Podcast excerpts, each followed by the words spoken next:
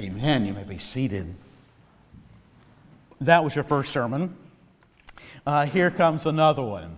Uh, if you would uh, please look in your bulletins, and if you uh, don't have a bulletin before you, if you take a copy of God's Word uh, and turn uh, to the book of 2 Samuel. We haven't been there in a, in a while, have we? Turn to the book of 2 Samuel. We, we return today after a long hiatus we return to 2 Samuel chapter 6. Before the pandemic struck, we were right in the middle of 2 Samuel chapter 6. So I want to return there this morning. Uh, what's listed in your bulletin are verses 16 through 23. I'm actually going to go back and pick up the paragraph that comes before it, which begins with verse 12. If you don't have a Bible in front of you and you just got the bulletin, please give your attention to this one paragraph and then join me uh, reading uh, there as you have it in your bulletin. And it was told King David, The Lord has blessed the household of Obed Edom and all that belongs to him because of the ark of God. So David went and brought up the ark of God from the house of Obed Edom to the city of David with rejoicing. And when those who bore the ark of the Lord, notice they're doing it right this time. The ark is not on a cart, they are carrying it as they have been commanded to do. And when those who bore the ark of the Lord had gone six steps, he sacrificed an ox and a fattened animal. And David danced before the Lord with all of his might. David was wearing a linen ephod. So David and all the house of Israel brought up the ark of the Lord with shouting and the sound of the horn. Verse 16. And as the ark of the Lord came into the city of David, Michal, or Michael, the daughter of Saul, looked out of the window and saw King David leaping and dancing before the Lord, and she despised him in her heart. And they brought in the ark of the Lord and set it in its place inside the tent that David had pitched for it. And David offered burnt offerings and peace offerings before the Lord. And when David had finished offering the burnt offerings and the peace offering, he blessed the people in the name of the Lord of hosts. And then he distributed among all the people, the whole multitude of Israel, both men and women, a cake of bread, a portion of meat, and a cake of raisins to each one. Then all the people departed, each to his house. And David returned to bless his household. But Michal, the daughter of Saul, came out to meet David. And, you know, you can just picture the scene, can't you? Steam is coming out her ears. But Michal, the daughter of Saul, came out to meet David and said, how the king of Israel honored himself today, uncovering himself today before the eyes of his servants, female servants, as one of the vulgar fellows shamelessly uncovers himself. And David said to Michal, It was before the Lord who chose me above your father and above all his house to appoint me as prince over Israel, the people of the Lord. And I will celebrate before the Lord. I will make myself yet more contemptible than this, and I will be abased in your eyes. But by the female servants of whom you've spoken, by them I shall be held in honor. And Michal, the daughter of Saul, had no child to the day of her death. The word of God for the people of God. Thanks be to God. Have you ever underestimated the difficulty of something? I know you have. You, you, you look at something and it, and it seems like it's going to be easy, it's going to be a cakewalk. And, though, and, and so you give it a go. And you soon are saying to yourself, oh boy, did I really underestimate that? Maybe it was at a carnival. And you see all those games, and they look easy, and you see all those stuffed animals, And you see that big old balloon and the darts, and oh, I can hit that balloon and I can, I can win the stuffed animal. Or you see the, the hoop and oh, I can, I can, I'm pretty good at basketball. I'm not, but maybe you're saying that. I'm pretty good, and maybe I can get that in the hoop and I will win a prize. Or you got that hammer and, and you see that pad and you think, oh, I, I'm strong. Not me, maybe you. And I can swing that hammer and I can hit that pad and that block's going to go up and it's going to ding that bell and I'm going to win that great prize. and you underestimate uh, the scheming and conniving of carnies. Or maybe it was a recipe and you've watched the video of the chef making that dish. It looks simple. It seems like a cinch. And then you get into it, and oh my word, flowers everywhere. And you know, you got to have this done at this time, this done at that time, this done, and you're, you're running, and, you, and it's, it's just a disaster. Maybe it's a jigsaw puzzle or a new game or a model, and you jump in, and a few hours later, you're pulling your hair out. It looked so simple. Well, if you've had such an experience, then you can sympathize with me this morning. Before the pandemic started, and as I was thinking ahead to this particular passage and planning to, to preach on this particular passage that next Sunday, I was looking at it and, and I naively thought, oh, this should be pretty easy to preach. This text is an easy one. Well, I, I guess that what I thought this week, as I've studied again, has changed my mind. What have I got myself into? Here's what I mean. Here, here, here's my dilemma. You see, there's a sermon that I want to preach from this text. And it's a sermon that's as, it's true as far as it goes. And if you read the story superficially and you cut it off from the rest of Samuel, 1 Samuel and 2 Samuel, then the sermon to be preached is pretty straightforward. But then, as I looked at the story in its context, set this passage, the story in the overall context of 1st and 2nd Samuel, I realize that there's another sermon that I have to preach here. There's a sermon I want to preach, there's the sermon that I have to preach, and I have to preach it even though it's ugly. It's a very ugly story. And yet I can't ignore it. I can't set it aside. I can't overlook it. And yet, if I just stop at that sermon, I'm left, and maybe you're left as well, despairing. And that's not the point of the passage, to leave you despairing.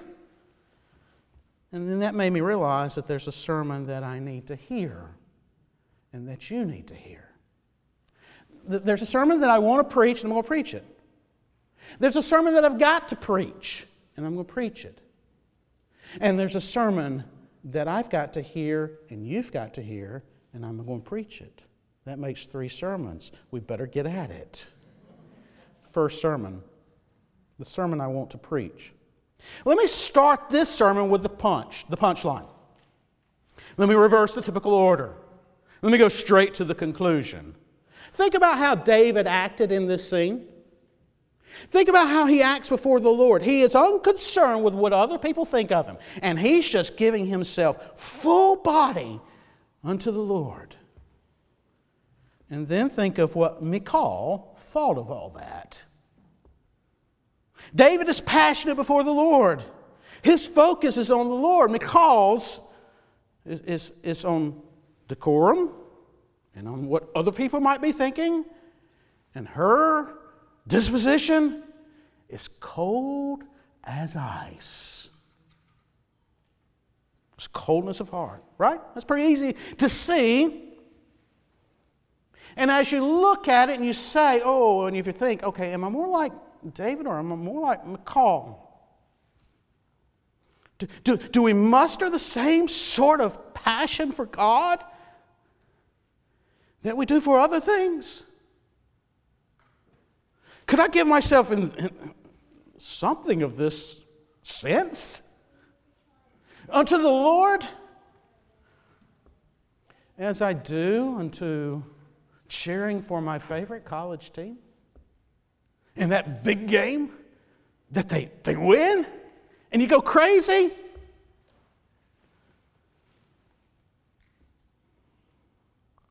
You say that'll preach.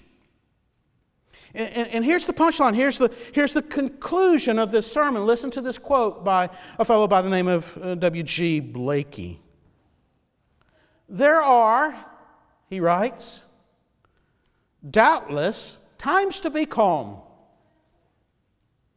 and times to be enthusiastic. But can it be right to give all of our coldness to Christ and all of our enthusiasm to the world?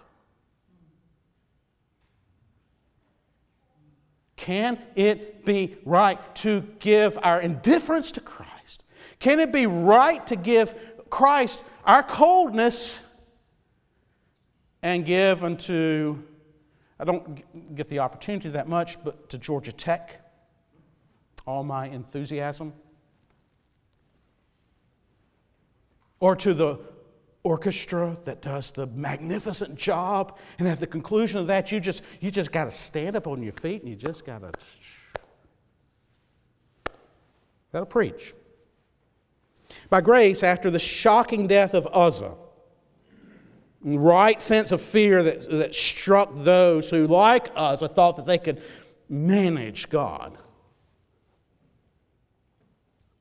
after the trembling at the holiness of god after leaving the, the ark in the home of Obed Edom, and Obed Edom being blessed by the presence of the ark, not, not struck dead, David realized that, that God wasn't, yes, he was not to be trifled with, and yet the symbolic presence of his holiness wasn't intended primarily to kill, but it was intended to bless.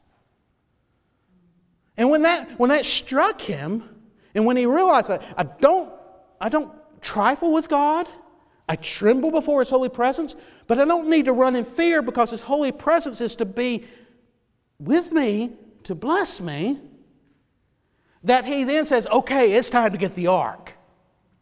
And he does.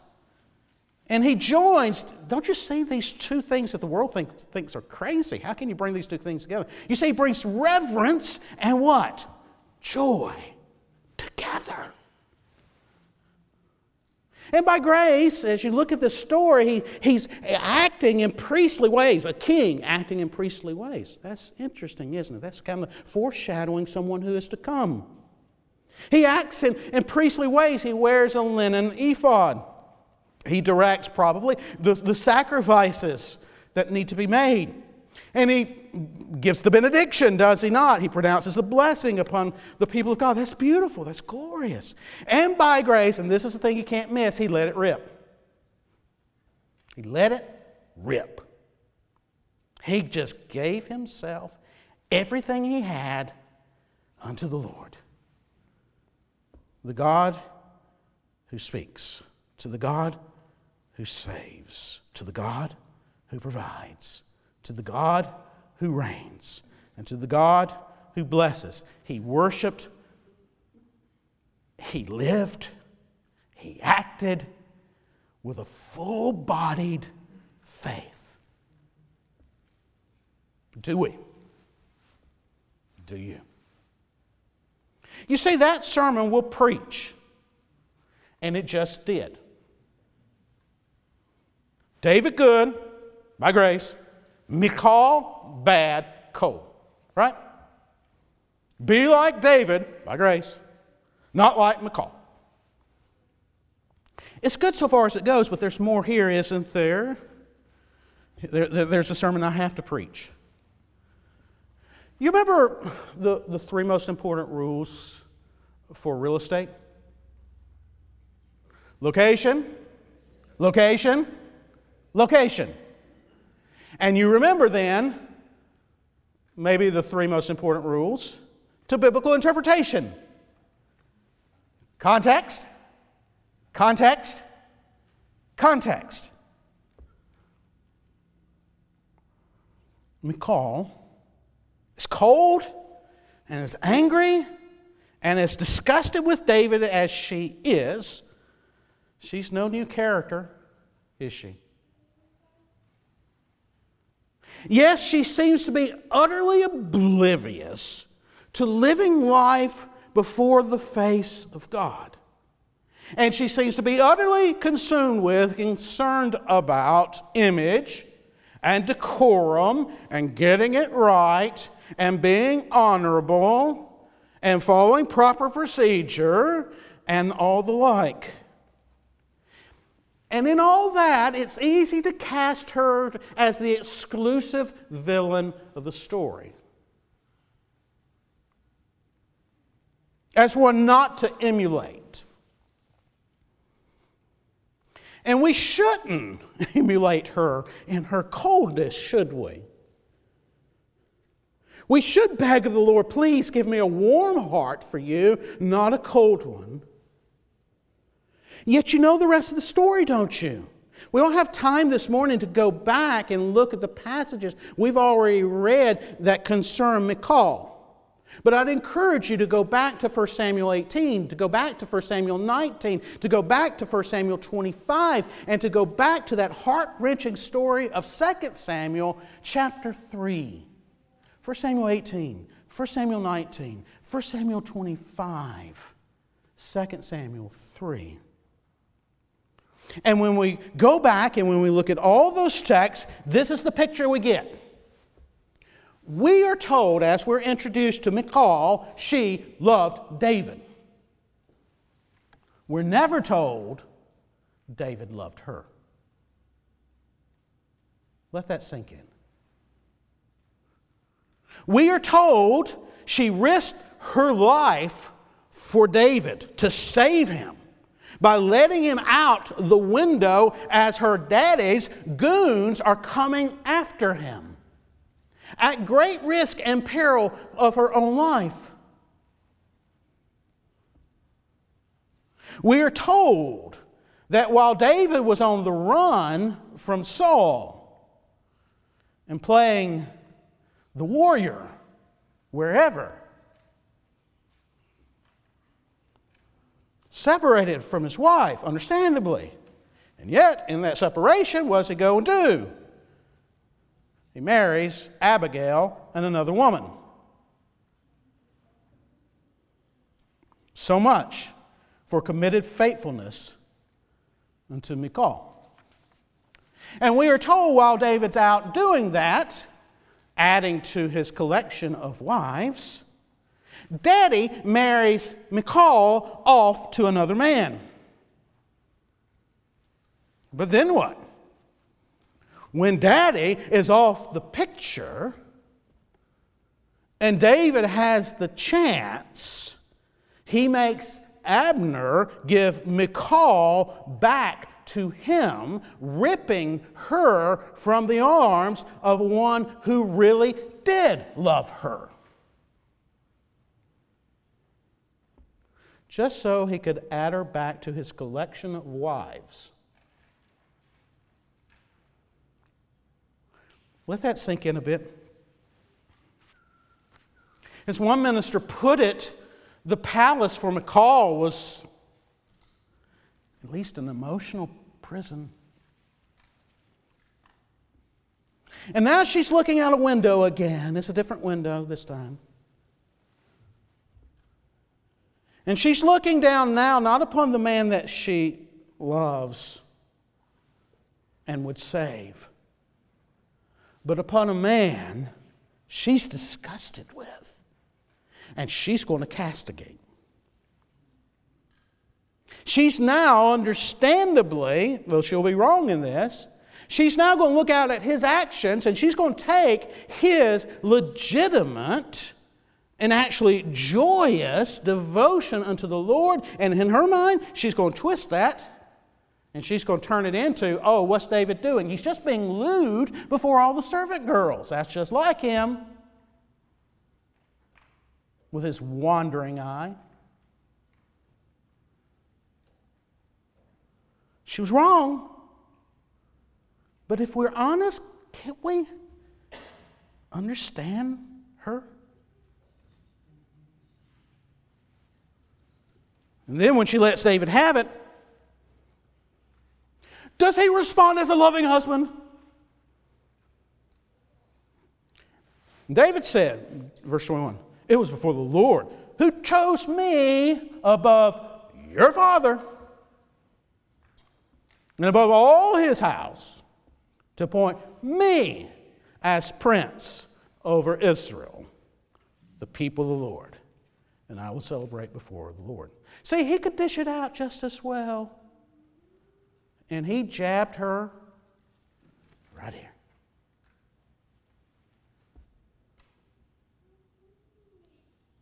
And then there's that last verse.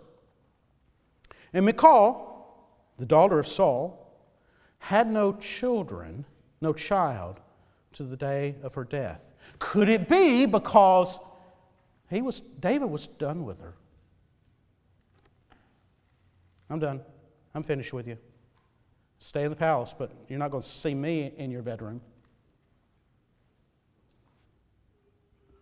Now, was Michal guilty of being personally detached from the sovereign God who blesses and whose ark was coming into Jerusalem, and she should have been joyous and rejoicing over that? Was she culpable? Was she guilty of that personal detachment? Was she guilty of that lack of concern for the glory of God? Was she guilty of a coldness of heart to uh, a vibrant and joyful faith? Sadly, I think the answer is yes. But, dear ones, who put hurdles before her? Who was partially to blame? Who helped her? Who helped her imagination to think that he was a lewd hypocrite? Who failed to love her and nurture her as Christ loves and nurtures his church? His name's David. But get this David, the very one who, despite that cruddiness, despite that depth of depravity, that David, who was honestly, fittingly, commendably exercising a joyful faith, the one who was blessing his people and yet jabbing his wife. Isn't that a scary thought? We can, by God's grace, be doing what is right, and yet we ourselves still culpable, in part, for the sinful responses of others.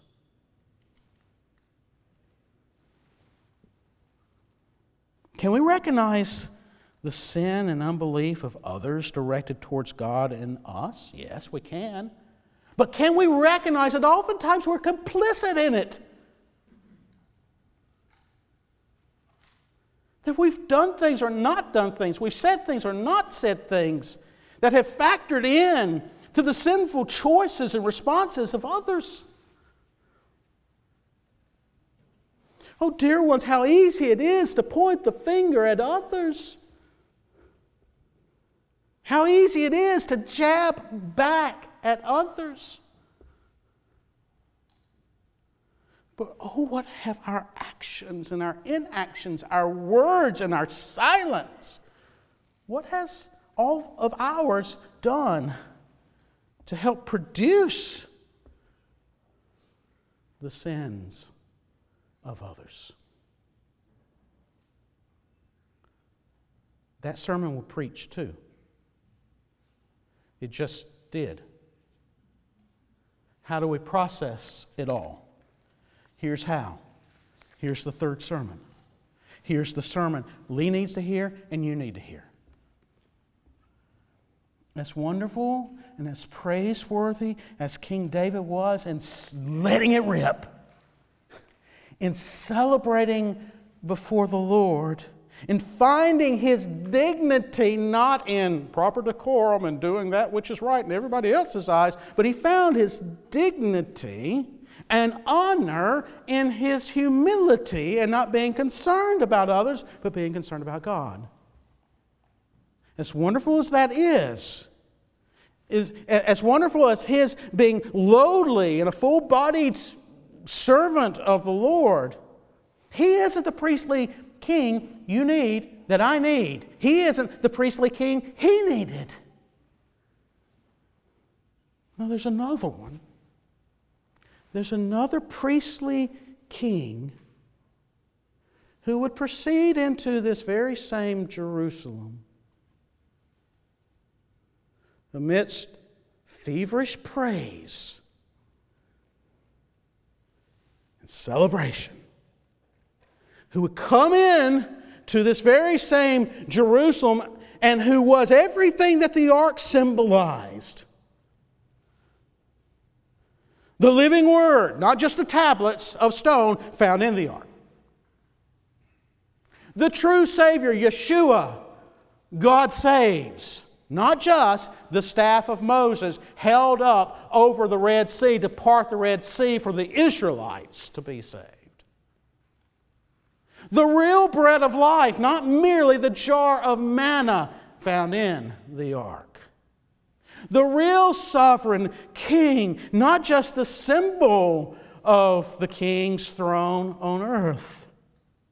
There is another priestly king who would be despised by onlookers. Onlookers who, in disgust and rage, would cry, Crucify him, crucify him.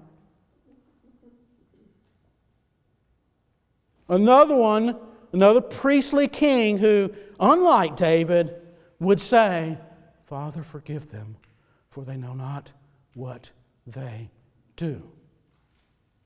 There's another one who would not merely strip down to a linen ephod, but who would be stripped completely naked to be hung upon a cross and shamed before the world. Suffering wrath instead of suffering or receiving blessing suffering wrath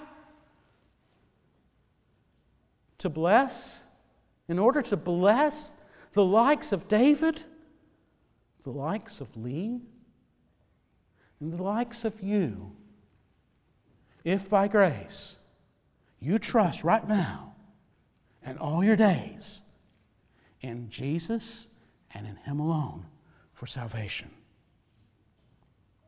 There's another who was buried, and on the third day rose again.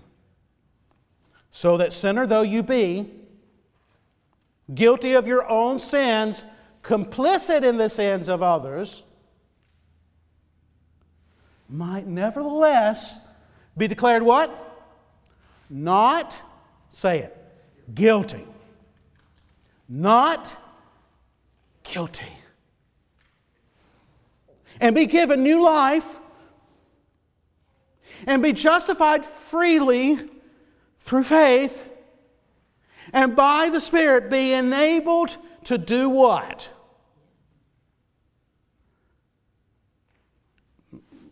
May I put it this way?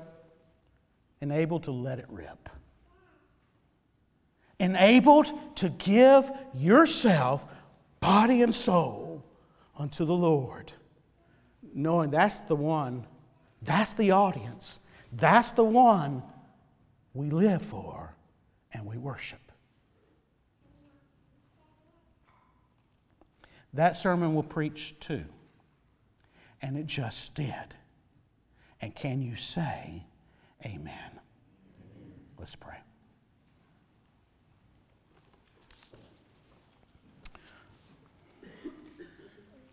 Lord, as we come to this passage, we recognize the coldness so oftentimes of our own lives. We'll root and cheer and rejoice and have fun about all manner of things. and yet not have much enthusiasm for Christ. Cold, indifferent.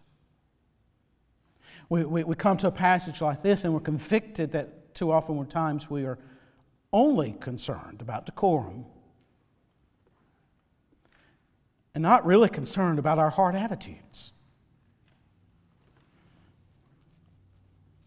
And, and we come to this and we recognize now, hopefully, Lord, that we are complicit in the sins of so many. We're guilty of a multitude of our own sins and yet we are also guilty in part for the hurdles that we have thrown in front of others.